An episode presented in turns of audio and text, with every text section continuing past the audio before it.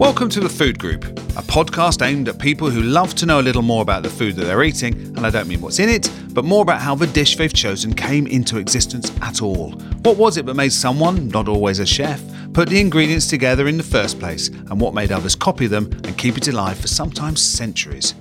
First, I need to be clear that these tales are just that tales. Whilst we've made every effort to back them up with legitimate evidence or endorsement, they are simply stories meant to entertain and be retold with even more wit and invention.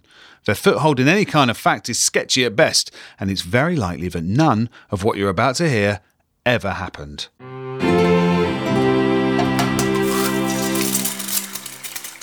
So, in the last podcast, we made reference to a writer by the name of Arnold Bennett. Bennett was something of a J.K. Rowling of his day, selling vast numbers of copies of books with titles like Old Wives' Tale, Anna and the Five Towns, and The Riceyman Steps. He wrote screenplays and West End barnstormers. He worked with Alfred Hitchcock, and his influence stretched everywhere from the Royal Court to the halls of Westminster. Bennett even turned down a knighthood for his propaganda work during World War I. However, it is his love of food and the high life that we are interested in. Having grown up in Stoke-on-Trent, he moved to London in 1888 to be a solicitor's clerk, but after winning a writing competition, he never looked back. The son of a pawnbroker with a terrible stammer was a success straight away and continued to be throughout his life, but mention of his name today draws blank faces, until you mention the omelette, of course. The omelette that bears his name is a rich, indulgent mixture of yellow egg yolks, smoked fish, and cream. It takes a little time and lots of love to prepare, but it's quite simply a classic and is known far better than the literary works of a man it was created for. Here's our brilliant Frenchman and top chef, Daniel Galmiche, with that all important recipe for us. Yeah, it's a very classic recipe. Uh, it's still done fairly regularly, especially in breakfast uh, uh, in some of these hotels. It's still served. So obviously, the, the, the haddock they were using at the time was a Finnan haddock because it was uh, uh, much more delicate and much more, and the name probably made it was not kind of a noble fish, but uh, it had to be Finnan haddock and it was poached and it was served uh, uh, with a rich bechamel sauce, which rich because we added egg yolk into it. And uh, after that, you just cover the fish, you put some grated parmesan, and just finished it under the grill. And that was delightful because the haddock was slightly smoked. So, hence this beautiful uh, smoky edge to it, I think. Yeah. Omelettes themselves, of course, were nothing new, and although they will always be considered a French dish, their origin is probably a little further east. Baked egg dishes were recorded as far back as the Middle Ages in parts of Persia and then later throughout Italy, Spain, and France. The most notable recorded presence of the omelette in France was at the start of the 19th century when Emperor Napoleon's army was gathering pace after his exile and sweeping its way north en route for Paris and a rendezvous at Waterloo. One particular town, Béziers, prepared an almighty sized omelette to feed his troops in one quick meal. Napoleon was so impressed he copied this dish on various other occasions and in other towns along his journey. To this day, in fact, on Easter Sunday, the town of Béziers holds an omelette festival in Napoleon's honour. So let's jump forward a hundred years or so, and the now affluent Bennett has become something of a socialite and spends much of his time at the Savoy Hotel. He stayed there on numerous occasions and loved to dine there too with friends and colleagues. The memory of the great chef Escoffier's presence in the kitchen lingered on, but a new chef, Jean Virlogeux, was running things with the same strongly Gallic influence. In 1902, Bennett had enjoyed some success with a book called The Grand Babylon Hotel, the story of which centred around a large and very fine old hotel. The author had modelled much of the geography and description on the Savoy itself, so when in 1930 he embarked on a more ambitious hotel project, the Imperial Palace. He intended to base the whole story on the inner workings of his favourite London haunt. The Savoy got wind of this and invited the author to stay in its rooms whilst working on the project. From his new vantage point, Bennett was able to study in great detail both the staff and the ways in which they carried out their duties, even basing the central character Rocco the chef on Jean Virlogeux, describing him as a suave and stately gentleman with an inordinately long, brown, silky moustache. Quite some look. Bennett was particularly fond of his breakfasts, and there isn't an exact date on which Virlogeux created the eponymous omelette, but it was almost certainly at one of these breakfast times when the weary author called for something a little more indulgent than usual. Knowing of his love of eggs and having access to some of the best smoked fish in London, Virlogeux worked his magic. There are records of the dish becoming a menu item from around 1930 onwards, and it's never left it since. Its fame spread as more and more diners tried its cheesy, smoky fish charms. Other hotels copied it, restaurants started to include it, and today you can settle down to enjoy one at most of the world's top hotels and restaurants. Perhaps Daniel Galmiche can shed some light on its longevity. I guess it became a classic because of the number of people who loved it. It became kind of a trademark, and it was made for personality at the time because he was a big writer, very famous, very well respected and successful. So I guess when uh, when uh, the omelette was called omelette uh, Arnold Bennett, straight away it became kind of um, trademark. But uh, not only that, I think when it's done properly, it's delightful. It's a little bit heavy for me for breakfast. Obviously, I wouldn't have that and uh, the omelette was not rolled completely. Uh, it was just uh, made with uh, this smoke haddock in the middle, and the omelette was not completely closed. So I guess the flavor of the smoke haddock, people re- remember that. The omelette's creator, Jean Virlogeux, eventually moved on to a Dorchester hotel on Park Lane and achieved more success, this time of a different kind, by showing a great ability to adapt to the wartime rationing, using the small amount of things at his disposal to maintain the hotel's very high standards. Bennett himself died in 1931 of typhoid in his flat above Baker Street Station. His book, The Imperial Palace, was not one of his bigger hits, but was highly commended for the detail in which it captured a fine hotel. Both his books and his other literary achievements have been somewhat forgotten since his death, but there are still many that consider his gritty text hugely undervalued, and the Arnold Bennett Society are frequently holding events in his name. If I were a betting man, though, I'd say it is for the omelette that was created in his honour and that finds itself on menus literally everywhere, that remains for Staffordshire author's legacy for many centuries to come.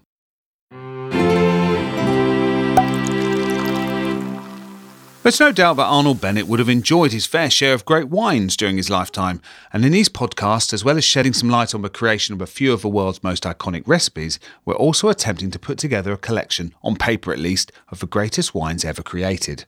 These could be all but extinct, or there may be one or two bottles out there. It doesn't matter. It's more an exercise in dreaming up what is effectively a wine rack of the gods. We've asked wine expert Olly Smith to help draw up our dream team, but before we get his latest edition, we also tasked him with picking a more accessible entry, something that you should be able to get hold of a little easier, but is equally noteworthy and as interesting as any of the food stories you hear in these podcasts. So, what have you got, Olly? It's English fizz, English sparkling wine. Trust me, this is going to be the best sparkling wine in the world. And you can taste it right now. Is it expensive? For what it is, reasonably. But actually, with the fluctuations in currency around the world, I think you're delving into something that looks like a pretty smart bargain, especially for the single vintages.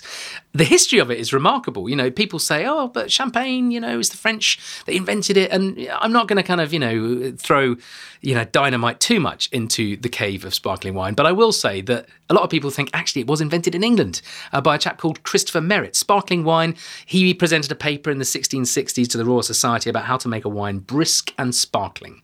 It was Admiral Mansell who invented the bottle that kept the pressure of the fizz in. So there is a question mark about where it originated, that the reality is it's probably going on in a lot of places at the same time. With English sparkling wine, there's amazing wine in Cornwall. You've got Camel Valley, there's wonderful stuff in West Sussex from Wiston. You've got incredible wine uh, over in the east in Kent. You know, you've got Gusbourne who are amazing. In Dorset, there's Furleigh. I mean, the, the list of them cascades out. What you should expect to find from the wines is a slightly zestier style style than you would sparkling wine from anywhere else, thanks to our slightly marginal climate, a little bit cooler. So that gives more freshness, a bit less booze than the bottle. But honestly and truly, uh, my fizz in my cellar now is about 90% English sparkling wine. I've been collecting since the year 2000. What I can tell you with great truth is that they age amazingly.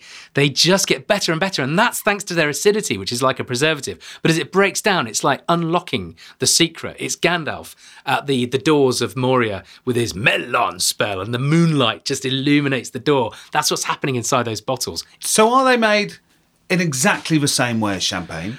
Yes, more or less they are. First fermentation, you know, you make a white wine. Second fermentation in each individual bottle. That's what gives you the fizz. I mean, more or less the bubbles in a bottle of sparkling wine, if it's made in the champagne method. Uh, the yeast farts, really, in the nicest possible way. I know that's very, very unappetizing, but the, the yeast feeds on the sugar and it lets off CO2 that's dissolved in the wine, and that is what makes the bubbles. Lots and lots of them, and tiny ones. Wine that's made in different methods, for example, the tank method, like Prosecco, bigger bubbles, slightly harsher prickle on the tongue. English sparkling wine. Incredible! You're listening to the Food Group podcast, where we're sharing the stories behind some of the well known dishes we see on menus all over the world today. If you've got a suggestion or perhaps you disagree with the story we've put forward and have a better one, then please do get in touch either through our Facebook page or our website, thefoodgrouppodcast.com. Alongside our food stories and wine choices, we also want to put together an imaginary collection of a dozen or so of the finest wines that have ever been produced. So these could just be those vintages from certain producers that the mere mention of sends wine enthusiasts into uncontrollable excitement, or perhaps they're wines that have an historic perspective or relevance. The man with the job of constructing our list is wine guru Olly Smith. Well, I've got a pluck, an iconic wine that's fit for our rack of the gods. We need a port in there. There's only one port that belongs for me, and it's Noval Nacional 2011. So we're talking a recent vintage, which may shock. There's a million and one reasons why, though. This is a tiny vineyard. It's uh, two hectares in the Douro Valley in Portugal, 6,000 ungrafted vines that were planted, you know, we think just after 1894 when Antonio Jose de Silva uh, purchased Quinta do Noval. They're traditional grape varieties, Touriga Nacional, Sousão, uh, Tinta Riche, etc. And these vines are ungrafted, so that means they don't sit on an American rootstock. The phylloxera bug that knackered all the vines in Europe didn't affect this one vineyard. So these are originals. That's why it's called Nacional, because the roots are in the nation. There's no barrier. You're tasting something that is utterly historic and quite unique in Europe. So, port, yes, it's fortified, it's very, very intense. Uh, you do get an awful lot of depth and spice in these wines. 2011, it's, I mean, it's just taking its toddler steps. But when I opened the bottle, I tasted, wow, I mean, first of all, fragrance. Now, with port, I think a lot of people think heaviness, they think booze, and they think burny character.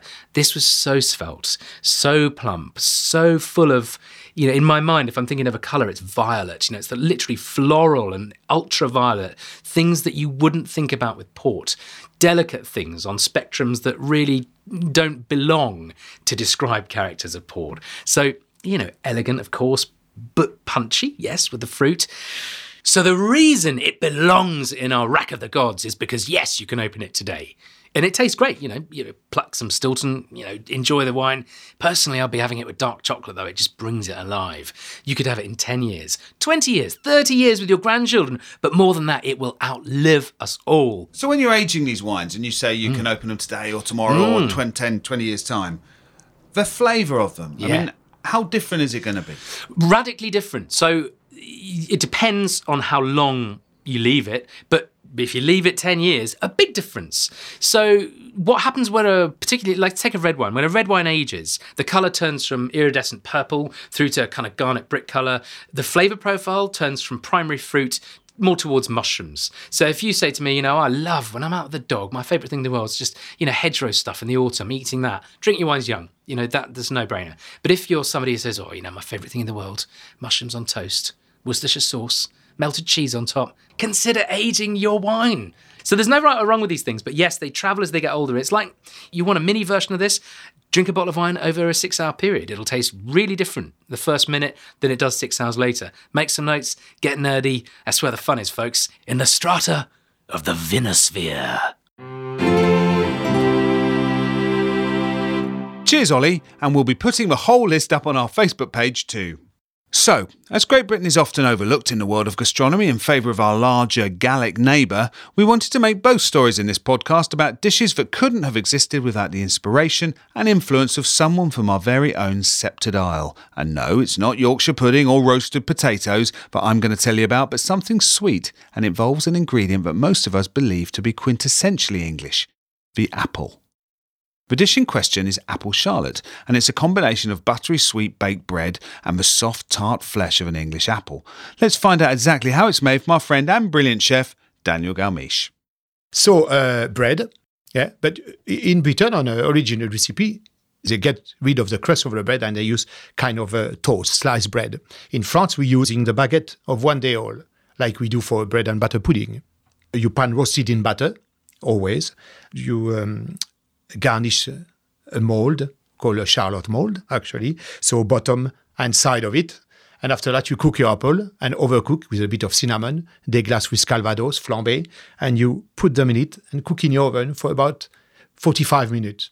Then you press it until it's completely cold, because if you don't press it, and the apple kind of now almost a puree goes through and stick to the bread, and after you turn it over and you serve with a lovely custard.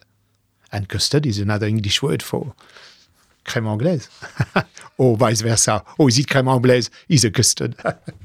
Now, it may surprise you to know that the humble apple did not start off in England at all. Oh, don't get me wrong, apples have grown well in the south of England for many centuries. When the Romans settled here 2,000 years ago, they brought with them their knowledge of farming and introduced fruit trees of various kinds, and they used them to make a variety of things. But when they left, the trees fell into decline.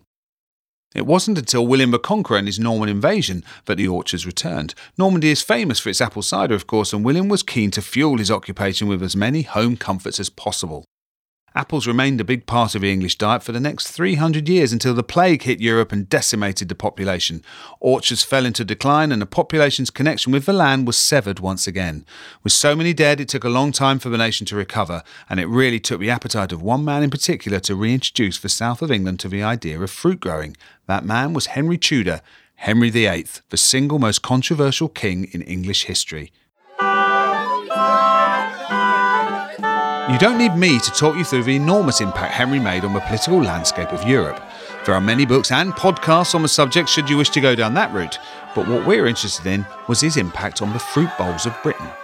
Henry was probably the nation's first and foremost gourmand. He loved entertaining and he loved eating. You only have to look at a Holbein portrait to see that.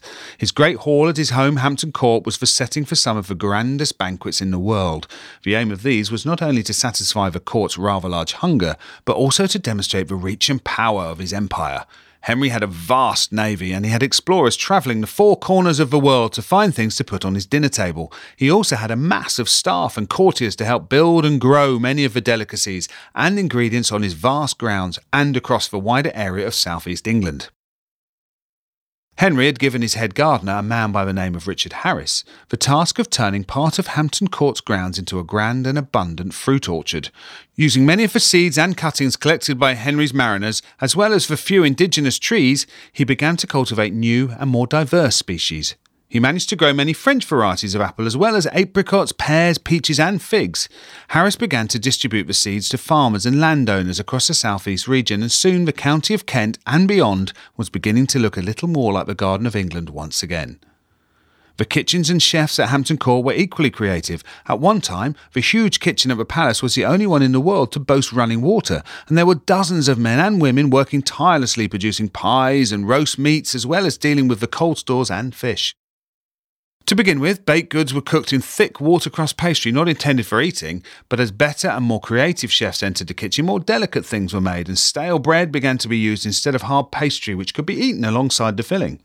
This kind of entertaining continued amongst the royal court for centuries following Henry's demise, and it was actually in 1796, in the reign of George III, that we finally get a written recipe for a bread and apple pudding. George was married to Charlotte, herself a keen gardener who loved to tend the fruit trees at her home in Kew, just down the River Thames from Hampton Court. The apple and bread dessert was often served at royal functions using their own crop, and George dedicated the recipe to her in recognition of her love of horticulture and, in particular, the apple. Charlotte eventually became the patron of the Apple Growers Association, such was the strength of her passion for them. Our story could end there, but things are never that simple. For Chef Daniel Galmiche, the Charlotte recipe has a whole load of different ingredients altogether we use uh, the biscuit called boudoir in French. And this is called a charlotte? As well. Right. Because we replace the bread by, by a boudoir, which is a dry biscuit, which you dip within a syrup, uh, which is infused with some alcohol, and you let them soften, but not quite soft, still li- remain a little bit, uh, you know, kind of um, texture into it, and you line a mold with the boudoir reverse. So the the the side which is slightly sweet, because there is some sugar within a boudoir on the top, must be on outside, and in is the flat part of the boudoir. And after that, you build it around it, and after you put your mix inside. It's not like a Charlotte uh, necessarily apple, but we use a, a mousse or a Bavarois mix as well sometimes. And within a Bavarois, for example, uh, which is a, a uh, like a panna cotta, but it's a bit more solid. So you can use a, a fruit puree at the base. You can uh, incorporate, for, for example, roasted pear with honey, which you, you drop within it. Uh, and, and after that, you glaze it. But you don't take it upside down like you would do for a charlotte. You just take the mold and you lift it. And after that, quite often it's tied up with a bow, so it's holding the whole lot as well. So now you see there is another Charlotte pudding credited to one of the biggest names in culinary history, Marie Antoine Carême. It was more refined with those sponge fingers and that layer of fancy custard, but under the cherries were still the apples. Sounds a little too much of a coincidence to me. Carême credits his employer, Tsar Alexander I's sister in law Charlotte, as his inspiration, but he does catalogue it as the slightly different Charlotte à la Parisienne, and it's very possible he came across the original whilst working in England before refining it for his own use later. The dessert is now known as Charlotte Russe or Russian Charlotte to avoid confusion, and both are found across Europe. Personally, I prefer the more humble bread version, but try them both and make up your own mind. Well, there goes our kitchen timer, and it's time to draw a close on this edition of the Food Group podcast. There are more stories in the book Who Put the Beef in Wellington by me, James Winter. Do let us know what you think via our Facebook page, The Food Group, or our website, thefoodgrouppodcast.com, which also has more detailed information about the show, and you can contact us if you're interested in sponsoring us. And make sure you hit subscribe in your podcast app so you never miss an episode. Bye for now. The Food Group is a CM audio production.